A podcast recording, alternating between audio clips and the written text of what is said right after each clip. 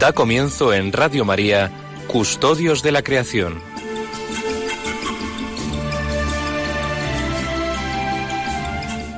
Dirigido por Lorena del Rey.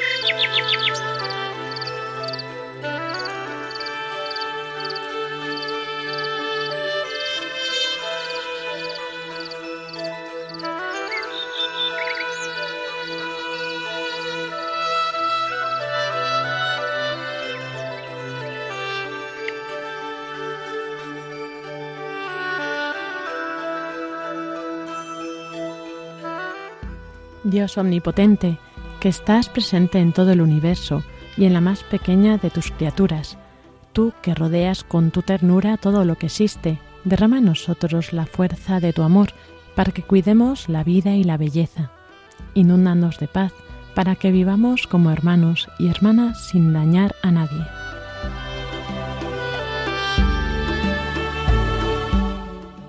Dios de los pobres, ayúdanos a rescatar a los abandonados y olvidados de esta tierra que tanto valen a tus ojos. Sana nuestras vidas para que seamos protectores del mundo y no depredadores, para que sembremos hermosura y no contaminación y destrucción. Toca los corazones de los que buscan solo beneficios, a costa de los pobres y de la tierra.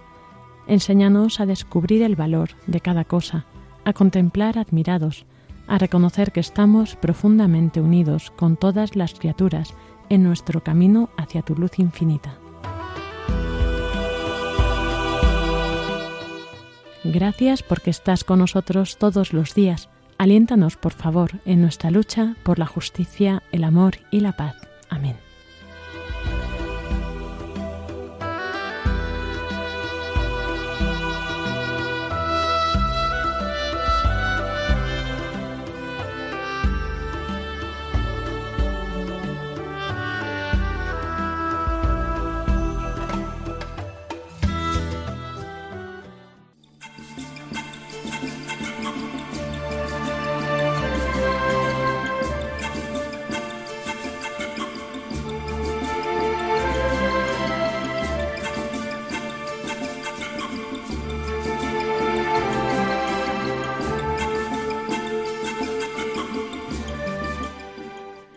Muy buenas tardes a todos, queridos oyentes, bienvenidos un sábado más a este programa de Custodios de la Creación que hacemos aquí en Radio María para todos vosotros, cada 15 días, cada dos sábados. Nos disponemos a ofreceros el siguiente programa y hoy pues con variedad de contenidos. Comenzaremos con el editorial con Francisco Marcos, uno de nuestros compañeros contertulios habituales. A continuación, también de la mano de Francisco Marcos, tendremos un artículo que, el comentario sobre un artículo que ha redactado Monseñor Fernando Chica, que es el observador permanente del Vaticano ante la FAO, que es la Organización de la ONU para la Alimentación y la Agricultura y también al que agradecemos que siempre nos hace llegar pues todas las novedades y todas las eh, nuevas publicaciones que, que va haciendo. También tendremos una entrevista a una de nuestras habituales colaboradores, Sonsoles Martín Santa María, eh, que es eh, profesora y también investigadora en el CSIC. Pues Francisco Marcos hablará con ella, la entrevistará sobre el ecologismo prudente. Iván Renilla nos traerá su sección habitual de noticias ambientales. Y así concluirá nuestro programa hasta dentro de 15 días.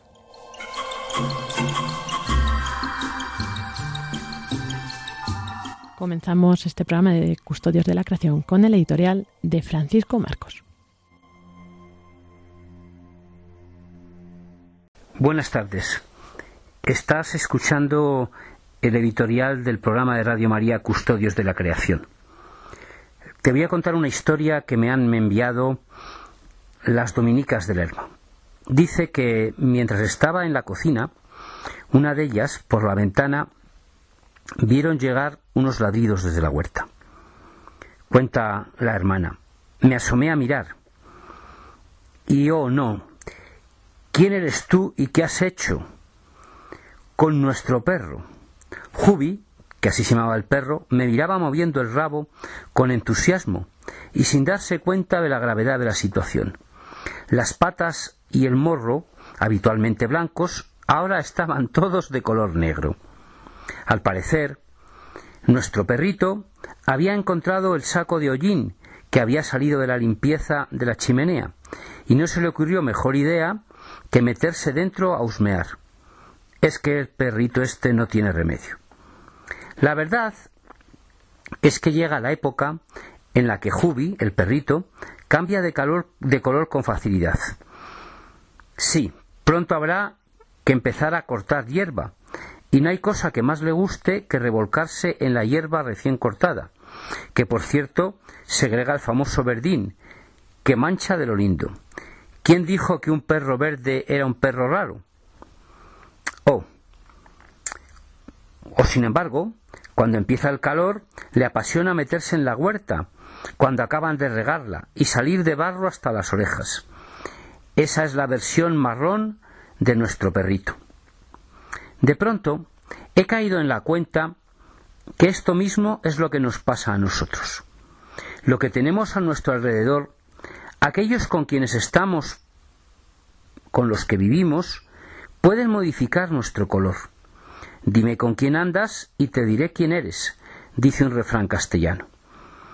Y si esto se da entre los hombres, ¿cuánto más se da entre el Señor? Estamos ratos con Él, sin saber cómo. Se nos va pegando su forma de ver las cosas. Estamos y tenemos su paz, su compasión, su amor por todos. Su amor por la naturaleza, y ahora ya es cosecha mía, se nos pega si vemos, si pasamos ratos contemplando la naturaleza. Y entonces esa paz nos llena y nos pasará como al perrito de las dominicas, que cuando vayamos para ahí iremos dando paz. Yo desde luego les tengo que decir a ustedes que no soy ejemplo de esto para nada. Lo intento, pero es tan bonito lo que cuentan estas monjitas. Y termino como terminan ellas. Dicen las dominicas del Lerma.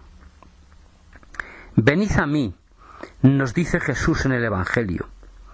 Y es que su sola presencia tiene poder para transformarnos, para quitar las manchas, para llenar de brillo nuestro color. En el sagrario el mismo Cristo es quien caminaba por Galilea y Él te espera. ¿Y tú con quién andas? Hoy el reto del amor es buscar un sagrario y sentarte, y sentarte un ratito con el Señor. Él ya está deseando que llegue ese momento. Y nosotros diríamos que también el Señor está en toda la creación, sobre todo en el salario, pero también cuando le encontramos en la belleza, en el gozo, en la obra, como dice el Papa Francisco en Laudato Si. Continúa nuestra hermana, no hace falta que le digas nada, basta con que estés a su lado. Te aseguro que unos minutos le bastarán para que tu corazón brille con un nuevo color. E igual que nuestro perrito iba luego manchando por donde pasaba, ahora que tú rebosas de su amor, lo irás contagiando por allí por donde tú pasas. Bueno, pues a lo mejor tú que me escuchas, todo esto te suena muy lejano. No te preocupes.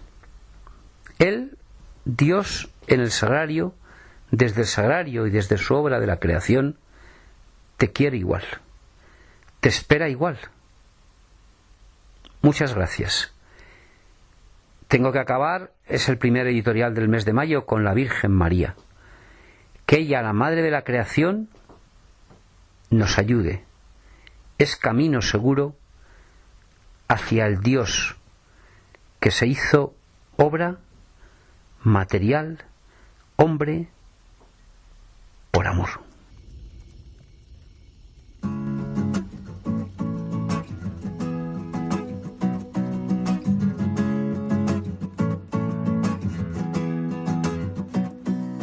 These times be tough with all the hatred and the violence. All I'm looking for is a little bit of silence to be with you while I'm down on my knees. Oh my God, I'm begging you please to batter my heart, my three person God. Break down this old weary facade and show yourself, yeah, yeah. Oh, please show yourself in me, oh my God. Y como comenzábamos comentando al principio este programa de Custodios de la Creación, pues hoy nuestra sección de tertulia la dirigirá Francisco Marcos comentando el artículo que nos ha hecho llegar el Monseñor Fernando Chica Arellano, que es el observador de la Santa Sede, observador permanente eh, de la Santa Sede del Vaticano ante la FAO. Así que vamos a escuchar este artículo tan interesante que nos facilita Francisco Marcos.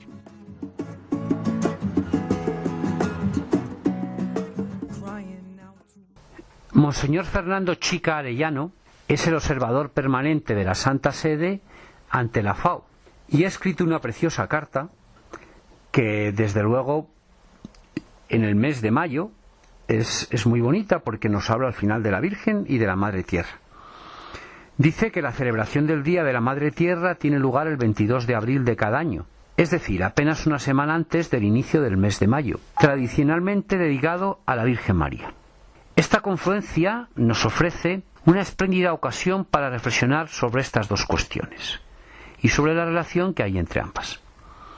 Al proclamar esta fecha, la Asamblea de la FAO, de las Naciones Unidas, reconoció que la Madre Tierra es una expresión común entre varios países y regiones, reflejando la interdependencia que existe entre los seres humanos, otras especies y el planeta en que habitamos.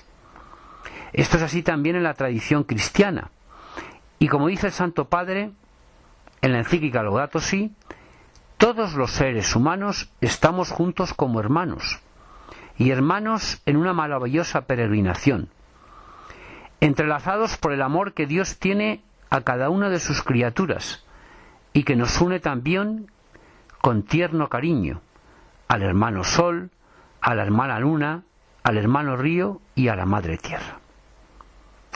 Sin embargo, nos señala Monseñor Chicarellano, conviene caer en la cuenta de un matiz y recordar una advertencia.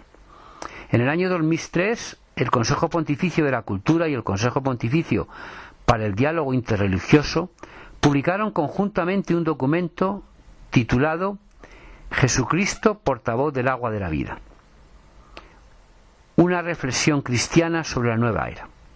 En este documento señalaban que ha tenido un enorme éxito la generalización de la ecología, como fascinación por la naturaleza y desacralización de la tierra, de la madre tierra o Gaía.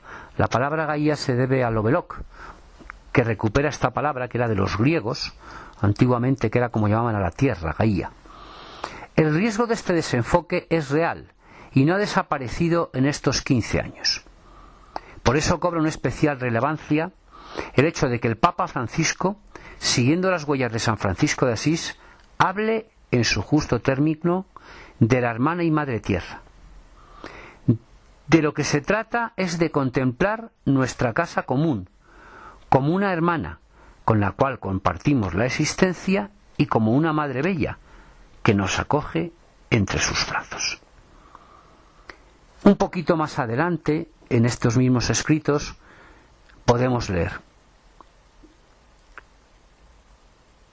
La Virgen María no sólo es la madre de la humanidad, sino también la madre de la tierra. Y así se ha representado a lo largo de la historia, uniendo el globo terráqueo a la imagen de la Virgen María, de la Madre de Dios. En las culturas campesinas cristianas, esta vinculación adquiere connotaciones más concretas. Así, la Virgen de la abundancia, es una devoción surgida en el siglo XVII, cuando los pobladores de una pequeña ciudad de Italia, llamada Cursi, sintieron la protección amorosa de la Virgen en medio de una dura situación de sequía y de hambruna. También en los Andes peruanos, especialmente en la zona de Ayacucho, existen representaciones de la Virgen de la Abundancia, tanto en la época colonial como en la actualidad. El sentido más profundo de esta vocación es pedir la protección a Dios por la intercesión de la Madre de Cristo y Madre nuestra, para que el cuidado de la tierra, que Dios encomendó a la humanidad, se realice conforme a su plan de salvación. Benedicto XVI, en una audiencia en enero del 2008, recordaba que el título de Madre de Dios es el apelativo fundamental con el que la comunidad de los creyentes honra a la Virgen y expresa muy bien la misión de María en la historia de la salvación. Y de hecho, todos los demás títulos atribuidos a la Virgen se fundamentan en este, en ser Madre de Dios. Por eso mismo, la Virgen María es la Madre de la Iglesia, como lo ha dicho el Papa Pablo VI, y así lo declaró en noviembre de 1964, durante el Concilio Vaticano II. También este Papa, diez años más tarde, ahondó su reflexión sobre la Virgen como madre, señalando que es prodigiosa maternidad constituida por Dios, que es tipo y ejemplo de fecundidad, de la fecundidad de la Iglesia. Por tanto, y ya vamos terminando, podemos acabar con lo que señala nuestro apreciado y admirado Monseñor Chicarellano. El Papa Francisco, recientemente, considerando que la promoción de esta devoción, la devoción de María, Madre de la Creación, Madre de la Tierra, puede incrementar el sentido materno de la Iglesia en los pastores, en los religiosos y en los fieles, así como la genuina piedad mariana, ha establecido, y esta es nuestra obligación contárselo a ustedes, repito, el Papa Francisco ha establecido que la memoria de la bienaventuranza Virgen María, Madre de la Iglesia, sea inscrita en el calendario romano, el lunes después de Pentecostés, todavía no hemos llegado a Pentecostés, por eso es momento de recordárselo, y sea celebrado cada año. Por tanto, el lunes, después de Pentecostés, celebramos la fiesta, o celebraremos a partir de ahora, la fiesta de la Bienaventurada Virgen María, Madre de la Iglesia. Terminamos ya con palabras del Papa Francisco en Laudato Si. Todo esto nos tiene que ayudar la confianza en nuestra Madre, la Virgen María, que como madre siempre está dispuesta a acoger el gemido de la hermana tierra, que se une al gemido de los abandonados del mundo, con un clamor que nos reclama otro rumbo. De su mano podemos en verdad, en verdad vivir la filiación y la fraternidad. Quizá estas palabras son mm, con las que quería terminar.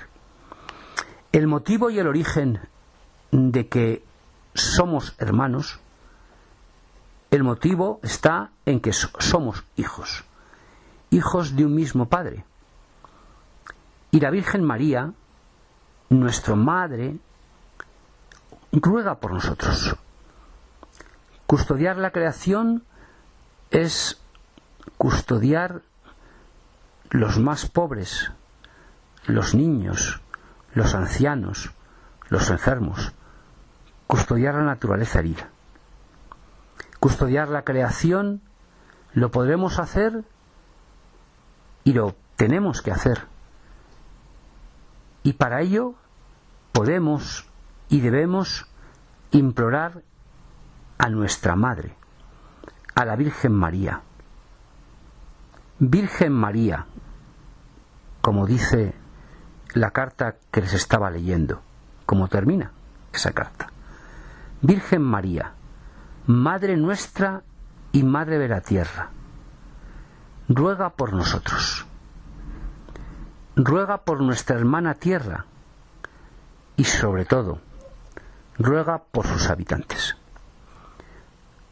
Hay un refrán que dice, y ahora ya es cosecha del que les habla, que con el rosario rezando y con la maza dando. No en el sentido de agredir con la maza a nadie, sino con el rosario en la mano rezando y con la maza trabajando, con el bolígrafo, con el coche si eres un taxista, trabajando. Y cuando algo no entiendas, cuando algo se nos escape, cuando oremos mal sin darnos cuenta, levantamos los ojos por la noche y en el cielo descubrimos la estrella. Mira la estrella, invoca María. Había un venerable español que decía que no hay que cansarse nunca de estar empezando siempre. Y él decía que la Virgen, como tu madre, como mi madre, como mi mujer, como todas las madres, no se cansa nunca de estar empezando a amar siempre. ¿Hay algo más maravilloso que el amor de una madre? Muchas gracias. Y ahora ya, Lorena, cuéntanos lo que tú quieras.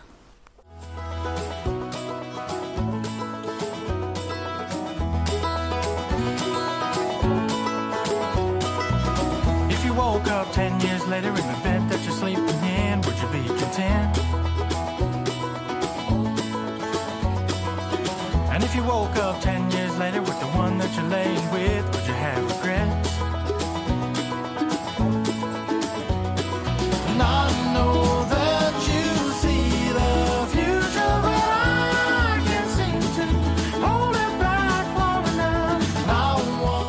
Y así llegamos a esta sección del programa de Custodios de la Creación de la entrevista, que también nos suele facilitar Francisco Marcos en su recorrido exhaustivo de pues, personas que tienen un proyecto de vida interesante y además relacionado con, con, este tema que nos ocupa con el medio ambiente y siendo pues con corazón profundamente católico y en esta ocasión pues nos va a facilitar la entrevista que realizó a Sonsoles Martín Santamaría, también habitual colaboradora de este programa y que eh, trabaja en el CSIC, es investigadora de, principal del Centro de Investigadoras e Investigaciones Biológicas, donde dirige el grupo de Química Biológica Computacional del Departamento de Biología Estructural y Química. Así que vamos a escuchar eh, lo que nos tiene que decir Sonsoles sobre el ecologismo prudente.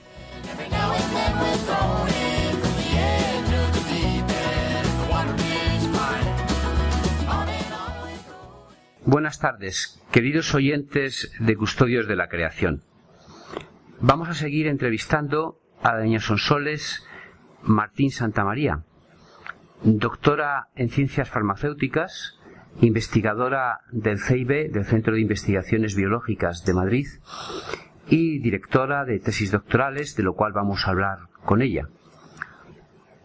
El tema que nos va a ocupar eh, en esta parte son los dos últimos puntos del ecologismo prudente, que son recuperar lo maltratado y trabajar en equipo. Por tanto, vamos a hablar de la importancia que tiene la recuperación de lo maltratado en todo lo referente al medio ambiente.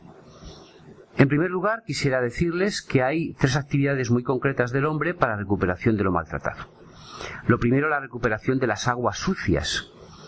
Las aguas sucias que todos nos lavamos las manos, fregamos, utilizamos la lavadora, se recuperan en lo que se llaman las estaciones depuradoras de aguas residuales. Un gran invento. Existe la depuración del agua primaria, secundaria, terciaria.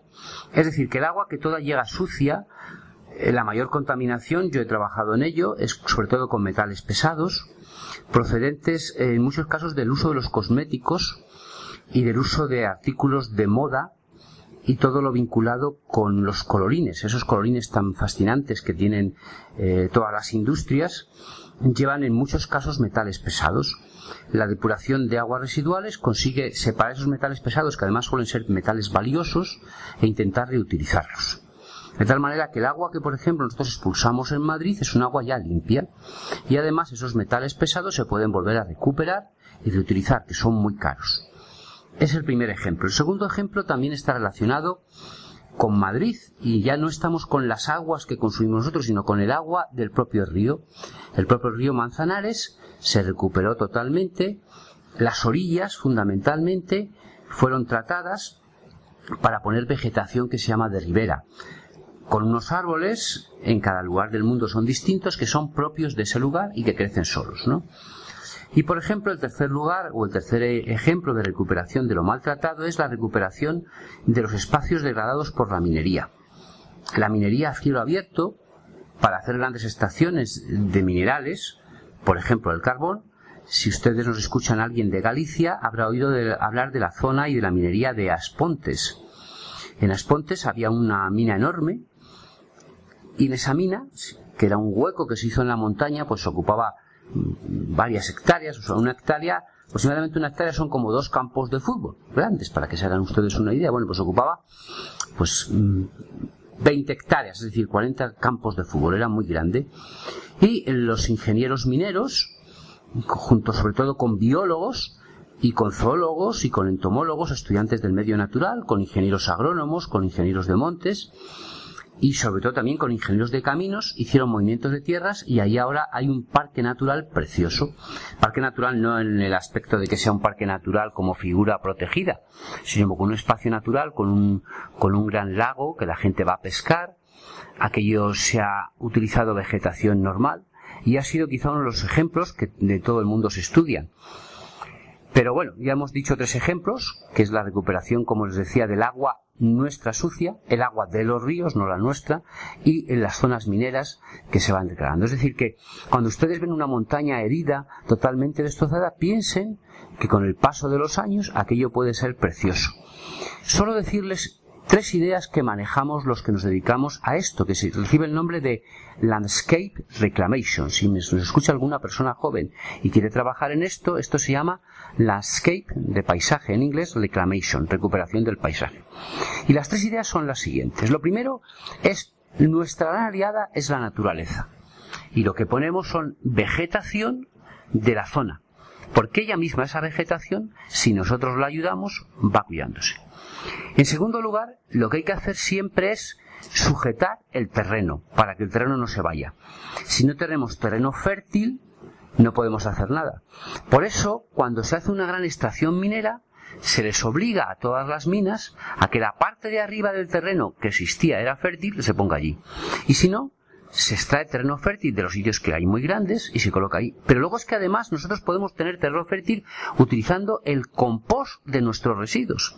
De los residuos de las ciudades que tienen mucha materia orgánica, con ese compost de las ciudades de la materia orgánica, hacemos terreno fértil y metemos ahí lo que se llama las lombrices, lumbicultura, o sea, perdonen por el nombre, es meter lombrices que van creciendo todo eso. Y el tercer criterio que se tiene que hacer es contar con pedagogos. En ese trabajo es fundamental contar con especialistas en el medio natural, que expliquen esto que yo les he explicado muy deprisa y muy mal, se lo expliquen muy bien a los niños en los colegios y que los niños lo asimilen. Bueno, ya les he contado mucho.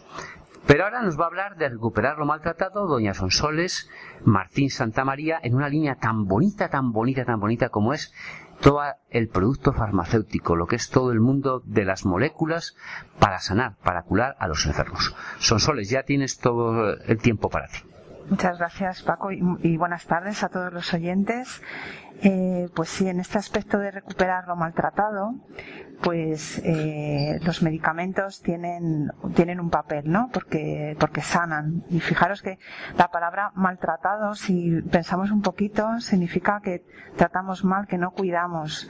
Y a veces pues no nos cuidamos porque tenemos un estilo de vida que nos maltrata, eh, abusamos de los alimentos, no tenemos, bueno, tenemos mucho estrés y muchas otras cosas. A veces tenemos una enfermedad, ¿no? En la enfermedad, pues, eh, a veces, pues, eh, es consecuencia de nuestro estilo de vida o ha influido en nuestro estilo de vida, pero otras veces no. Y aquí, pues, la medicina y la farmacia, pues, han, tienen, tienen algo que aportar precisamente el, objetivo final de, diseñar, de conseguir un nuevo fármaco, es eh, tener, bueno, aportar algo beneficioso a la sociedad, indudablemente.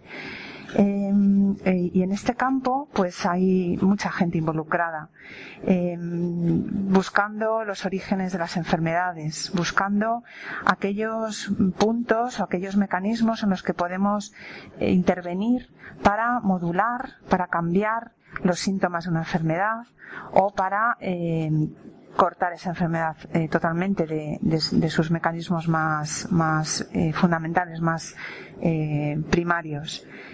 Aquí pues participa mucha gente. Eh, todo tipo de investigadores de, de, de muchos desde muchos aspectos, luego podemos hablar un poquito de ello. Y, y, me gustaría meter una especie de pe pequeña cuña relacionada con lo que has comentado antes de, de, la depuración de agua y las recuperaciones de aguas, que es algo en lo que no somos conscientes muchas veces. Cuando tomamos medicamentos, eh, cómo eliminamos el, el fármaco, ¿no? Las, estas moléculas de nuestro organismo después de que han actuado en nuestro, en nuestro organismo, se han distribuido por nuestro torrente sanguíneo. Normalmente eh, la vía de administración preferida siempre es la vía oral porque es la más fácil para el paciente, la que sabemos que van a poder seguir con mayor facilidad. Y esa, esas moléculas que se, se, mm, distribuyen por todo el organismo llegan pues donde tenemos la enfermedad, pues al riñón o llegan al cerebro o al corazón donde ahí actúan. Y esas moléculas luego además se transforman y es a través del hígado fundamentalmente, cuando pasa por la sangre eh, a través del hígado, esas moléculas se, se cambian, sufren unas químicas en el, en el hígado que se llaman reacciones de metabolismo y eh, el objetivo final es que esas moléculas sean más polares, es decir, que sean más solubles en agua. ¿Para qué? Para que cuando pasan por el riñón pasen a, a la orina y de ahí lo, lo, eliminemos, su mecanismo de eliminación.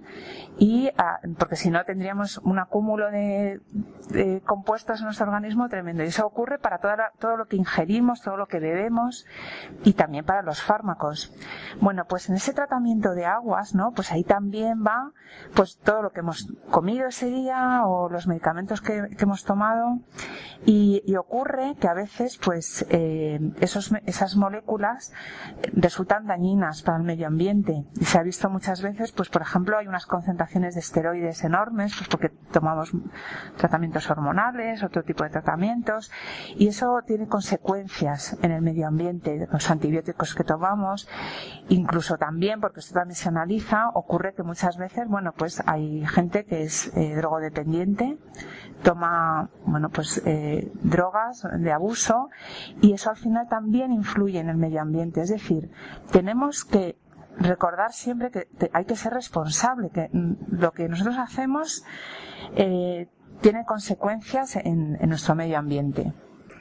Hace poco, la semana pasada, estamos ahora en el mes de junio, no sabemos cuándo emitiremos esto, eh, tú has dirigido una tesis doctoral en esa tesis doctoral nos puedes contar qué es lo que hace un, un católico en, en, un tema mm, científico como es el tema este de la vida, de las moléculas, de las farmacias, todo ese mundo que tú, que tú controlas y conoces también. Bueno, pues eh, efectivamente la semana pasada eh, un, una investigadora de, mi grupo de investigación presentó su tesis doctoral y, y la defendió y bueno con, con éxito y, y, bueno pues os puedo contar un poquito por encima eh, en qué ha consistido su proyecto de investigación. Eh, estamos estudiando pues unas proteínas que se llaman galectinas que bueno están implicadas en muchos procesos celulares y tienen muchas conexiones también con procesos relacionados con el cáncer, pues la metástasis, la migración celular, la adhesión celular, la angiogénesis, una serie de mecanismos asociados a, todos los procesos tumorales y nuestro objetivo era eh, ver cómo eh, influye, cómo, cómo podemos modular estas proteínas con moléculas más pequeñas Y, además en este trabajo pues eh, ha participado mucha gente, porque indudablemente pues nosotros no podemos hacer, un solo investigador no puede hacer todo y no es especialista en todo.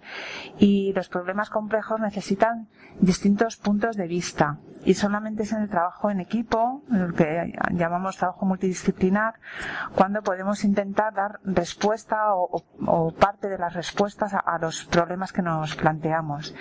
Entonces, pues en este proyecto eh, hemos participado pues con distintos grupos que unos han proporcionado muestras de pacientes, otros han proporcionado la síntesis de estas moléculas pequeñas, ¿no? químicos sintéticos para poder eh, las moléculas que nosotros habíamos mm, em, eh, diseñado, que es como así se, se, dice, ¿no? Diseño de fármacos, diseño de, de ligandos, pues es ver si luego estas moléculas tienen la eficacia que habíamos eh, predicho. Entonces, eh, también hemos usado, hemos colaborado con grupos que utilizan técnicas de determinación de, unión a estas proteínas, por distintas técnicas, pues de, biofísicas, ¿no? Por ejemplo, la calorimetría o la resonancia magnética nuclear son técnicas que nos ayudan muchísimo para ver cómo se modulan estas proteínas y que a nivel atómico, que es lo que tienen que tener eh, las moléculas pequeñas para interaccionar con las proteínas estudios de simulación de dinámica molecular para estudiar el comportamiento dinámico. Y, bueno, pues al final una tesis doctoral es el resultado de, un trabajo en equipo eh, en el que, bueno, pues de todos contribuimos para la formación de ese investigador, para sentar un poco las bases de lo que va a ser su carrera investigadora. Y, fundamentalmente el, doctorando se forma en un campo, ¿no? que es en el campo del, equipo en el que hace la tesis, pero también se enriquece de todas estas colaboraciones y de, estancias en otros centros de investigación. Nuestro maestro Pablo nos ha hablado continuamente del asombro. Asombro es a, la palabra a, el prefijo a, y sombro es salir de las sombras. Asombrarse es abandonar las sombras, dejar las sombras. Y Aristóteles eh, decía que eh, el asombro, decía él de otras palabras más bonitas, ante lo más chiquitito, una pata pequeñita de, de una hormiga, ¿no? ver la, la, maravilla, ¿no? Que es la, pata chiquitita de una hormiga o, o de los insectos son, son asombrosos, ¿no? Si los vemos con, con detalle, ¿no? El asombro ante el crecimiento de, cualquier flor, ¿no? Los miles y miles de, flores. Yo ahora tengo el coche aparcado en la calle porque en el garaje no tenemos sitio y, las miles, miles de flores que han salido de golpe con el calor y con el CO2 que hay en Madrid, pues claro, las flores crecen que, vamos, tienen, tienen calor, las riegan, tienen calor, agua y encima CO2, pues tienen lo que más podían creer. Pero y es la pregunta que yo le quería hacer, Sonsoles. Eh, yo he visto en la pantalla de tu ordenador la molécula de ADN, las moléculas, ¿no? Esa maravilla, ¿no? El asombro también existe ante lo pequeño. Tú algún día nos has hablado de, que te encanta asombrarte en los verdes prados de Cantabria, ¿no? ¿Nos puedes hablar del asombro de esas pequeñas moléculas con las que tú trabajas, por favor, si eres tan amable? Pues sí, vamos, el asombro, sobre todo para un investigador, pues tiene que ser constante, porque si del asombro nos surgen las preguntas eh, de bueno pues esto como por qué funciona así porque esto esta molécula tiene esta esta, esta organización no porque están los átomos así colocados. La precisión de la naturaleza a, nivel atómico es realmente asombrosa es realmente porque la complejidad es enorme es enorme. Nos maravillamos del, del universo pero sin embargo en un, solamente en una célula todo lo que ocurre ahí es realmente asombroso no del, asombro surge la contemplación también. Pero efectivamente esa complejidad a nivel atómico, a nivel molecular, esa exquisitez, eh, esa precisión, ni, el reloj suizo más complicado, ni el ordenador más complicado que pudiéramos pensar, eh, se acercaría al grado de complejidad que existe en una sola célula.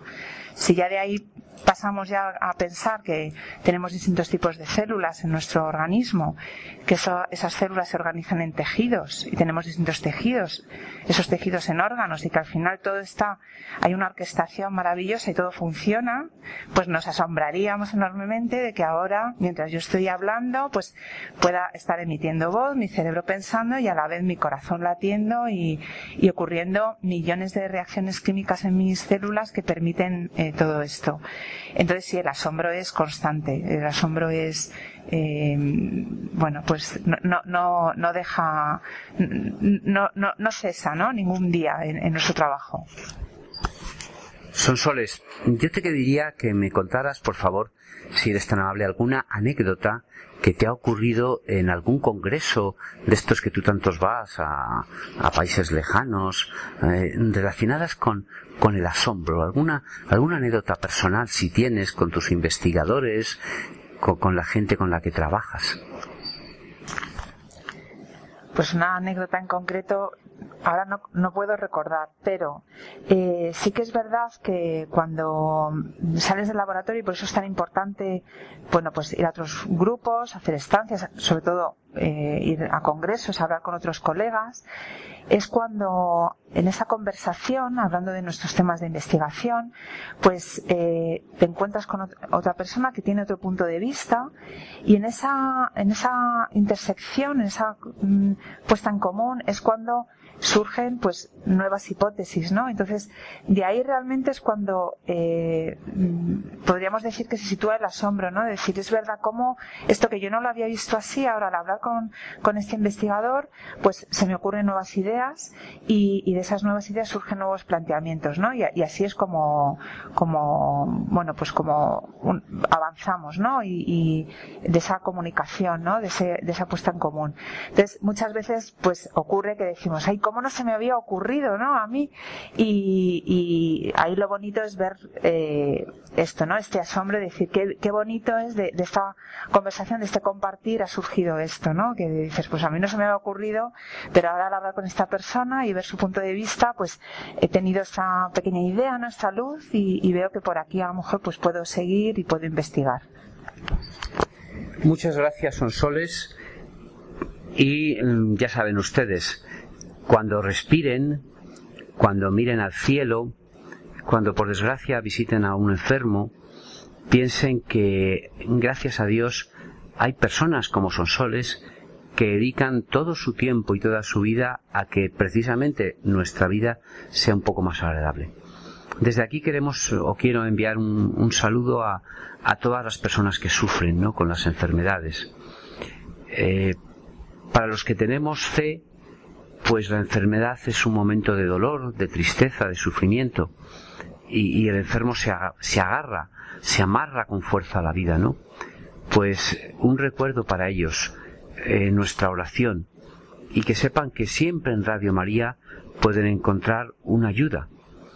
Los enfermos son, sin lugar a dudas, las personas que con su sufrimiento quizás entienden mejor lo que a todos nos ocurre y todos tarde o temprano pues eh, pasaremos por allí, ¿no? Pues es una maravilla saber que personas como Sonsoles eh, dedican todos sus conocimientos y su tiempo para ello. A veces maldecimos mucho a, a, los políticos, a toda la gente, ¿no? Y no nos damos cuenta de que hay personas que desde que se levantan hasta que se acuestan trabajando con otras personas, pues están continuamente tratando de solucionar esto. Unas veces aciertan, otras veces se equivocan, pero fíjense ustedes que la edad media de las personas, pues cada vez es más larga, más larga, ¿no? Son soles, muchas gracias y que Dios la bendiga.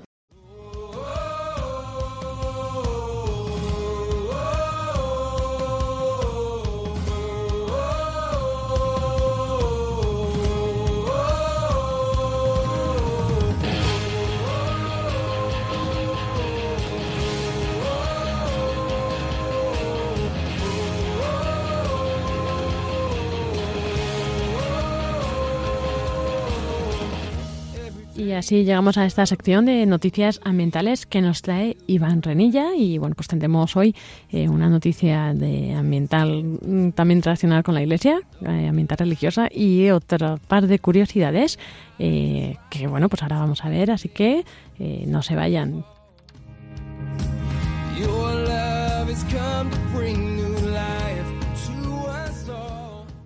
Señores oyentes, hoy les traemos tres noticias. La primera es una noticia sobre Iglesia y medio ambiente, cuya fuente es la revista Lensker.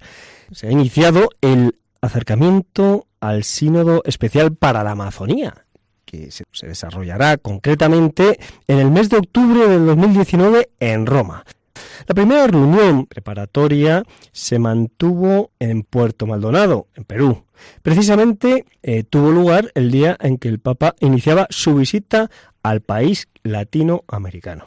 La reunión presinodal fue organizada por la Red Eclesial Panamazónica, constituida en 2014 por las conferencias episcopales con territorio amazónico. Para que se hagan ustedes una idea, la Panamazonia es un sistema vivo que produce un tercio de las lluvias de la Tierra.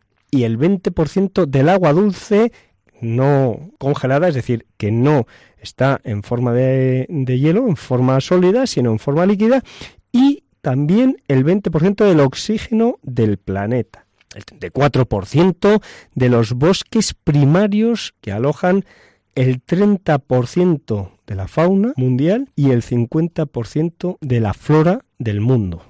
También podemos considerar que este territorio ocupa el 43% de América del Sur, con una superficie de 7 millones y medio de kilómetros cuadrados.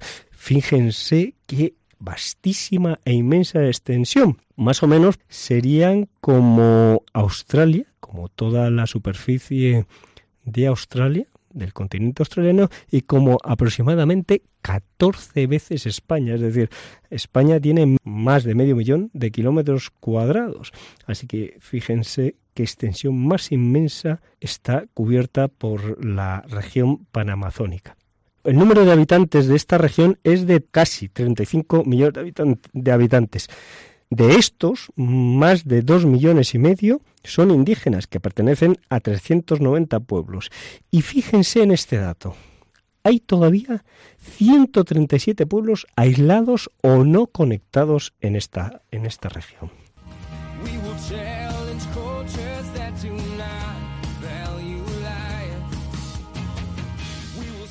En el apartado de noticias medioambientales y medio curiosas, eh, les traigo una noticia sobre el pingüino emperador. El pingüino emperador bajo el agua.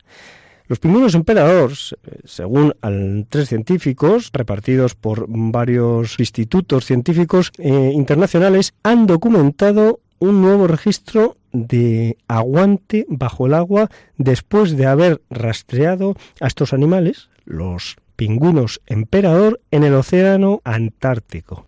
Se han dado cuenta que pueden aguantar más de 32 minutos debajo del agua, cuatro veces más de los registros anteriores que se tenían sobre el aguante de estos animales bajo el agua. Las razones por las cuales permanecen tanto tiempo debajo del agua no se conocen exactamente y serán objeto de futuros estudios, pero parece ser que podría ser para la búsqueda de alimento. Cada vez tienen más dificultades para encontrar alimento los, los pingüinos bajo el agua. Estos pingüinos emperador son, dentro de, de, la familia de los pingüinos, los más altos y más pesados de estos animales. El nombre concretamente de la familia, familia Spheniscidae, hace referencia al vocablo Spheniscus, eh, el cual proviene del griego sphen, que significa cuña, y iscus, que es un sufijo diminutivo, con lo cual literalmente la traducción de, de esta familia es cuñita, haciendo referencia a la forma hidrodinámica de estas aves marinas al, bucear, al nadar bajo el agua. Concretamente recorren eh, estos eh, animales, estas aves marinas, largas distancias y nadan bastante hondo y durante más tiempo, precisamente en la búsqueda de, de alimento. Pueden llegar a 500 metros de profundidad en las aguas del Antártico.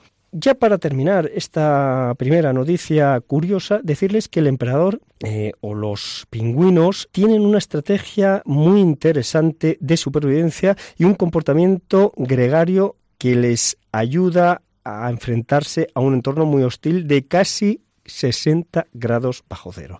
Los pingüinos se apiñan formando eh, grupos compactos, como si fueran, entre comillas, rebaños, para cobijarse del viento y conservar el calor. Los individuos se van turnando para ir pasando al interior del grupo donde eh, la temperatura es bastante más caliente que las zonas exteriores o, periféricas. Cuando un pingüino se ha calentado lo suficiente, vuelve al perímetro del grupo para que otros puedan protegerse de las condiciones glaciales entrando en el interior y zona más resguardada del grupo.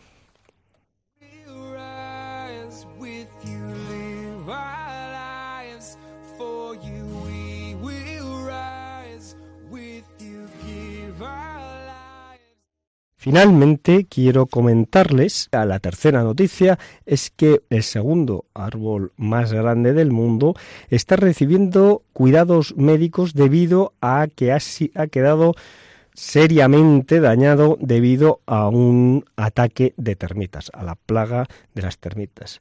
Concretamente, este árbol el, árbol banyan de 700 años de antigüedad y que se encuentra en el estado indio de Telangana. Ha sido eh, pues, durante muchos años una gran atracción turística hasta diciembre del 2017 donde fue detectado este ataque o esta plaga que se abatió sobre el árbol de termitas. Ha sido necesario el Departamento Forestal de Telangana está administrando suero salino para salvar su vida. Las autoridades le han comenzado a administrar un tratamiento efectivo para controlar las termitas. El suero eliminará, poco a poco va eliminando las termitas y va a ayudar a su recuperación.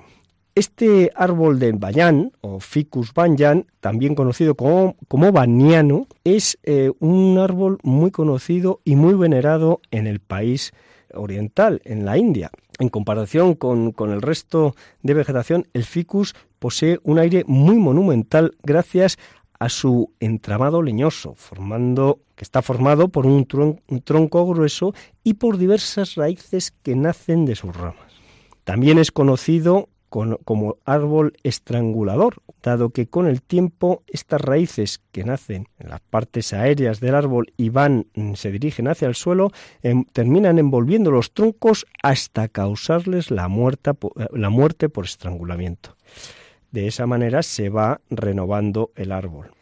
El nombre de Baniano se debe a que procede de los mercadillos que así se llamaban, en las que los comerciantes indios eh, de la zona construían bajo sus ramas un mercadillo con el objeto de resguardarse del sol y poder hacer sus transacciones comerciales. Eran los llamados banianos, estos comerciantes, y de ahí el nombre que recibieron los árboles. El más conocido de estos árboles es el que se encuentra y más popular reside en el Jardín Botánico de Calcuta, que tiene unos 230 años de edad y ocupa unos 12.000 metros cuadrados, que es más de una hectárea. Es decir, como aproximadamente mayor de un campo de fútbol. Imagínense qué extensión más impresionante. Bueno, señores oyentes, hasta un sábado, un próximo sábado, si Dios quiere, que Dios les bendiga.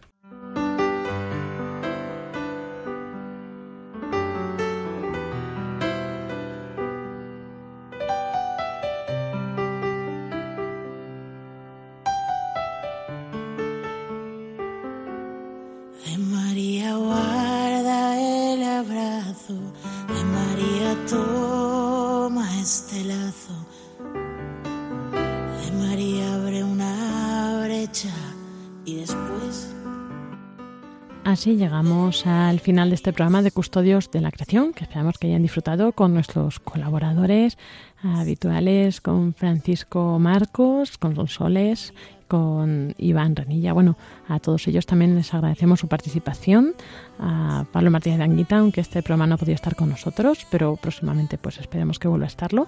Y bueno, pues a todos ustedes agradecerles el, que hayan estado con nosotros, acompañándonos en esta hora. Y nos volvemos a encontrar en dos sábados, dentro de dos sábados, eh, ya que saben que cada semana nos alternamos cada sábado a las 5 de la tarde con el programa de Raíces de Ángel Misut, también muy interesante sobre la inmigración.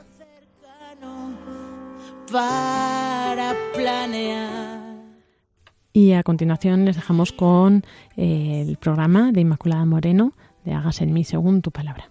Que tengan muy buena tarde y un saludo de quien les habla, Lorena del Rey. Que Dios les bendiga.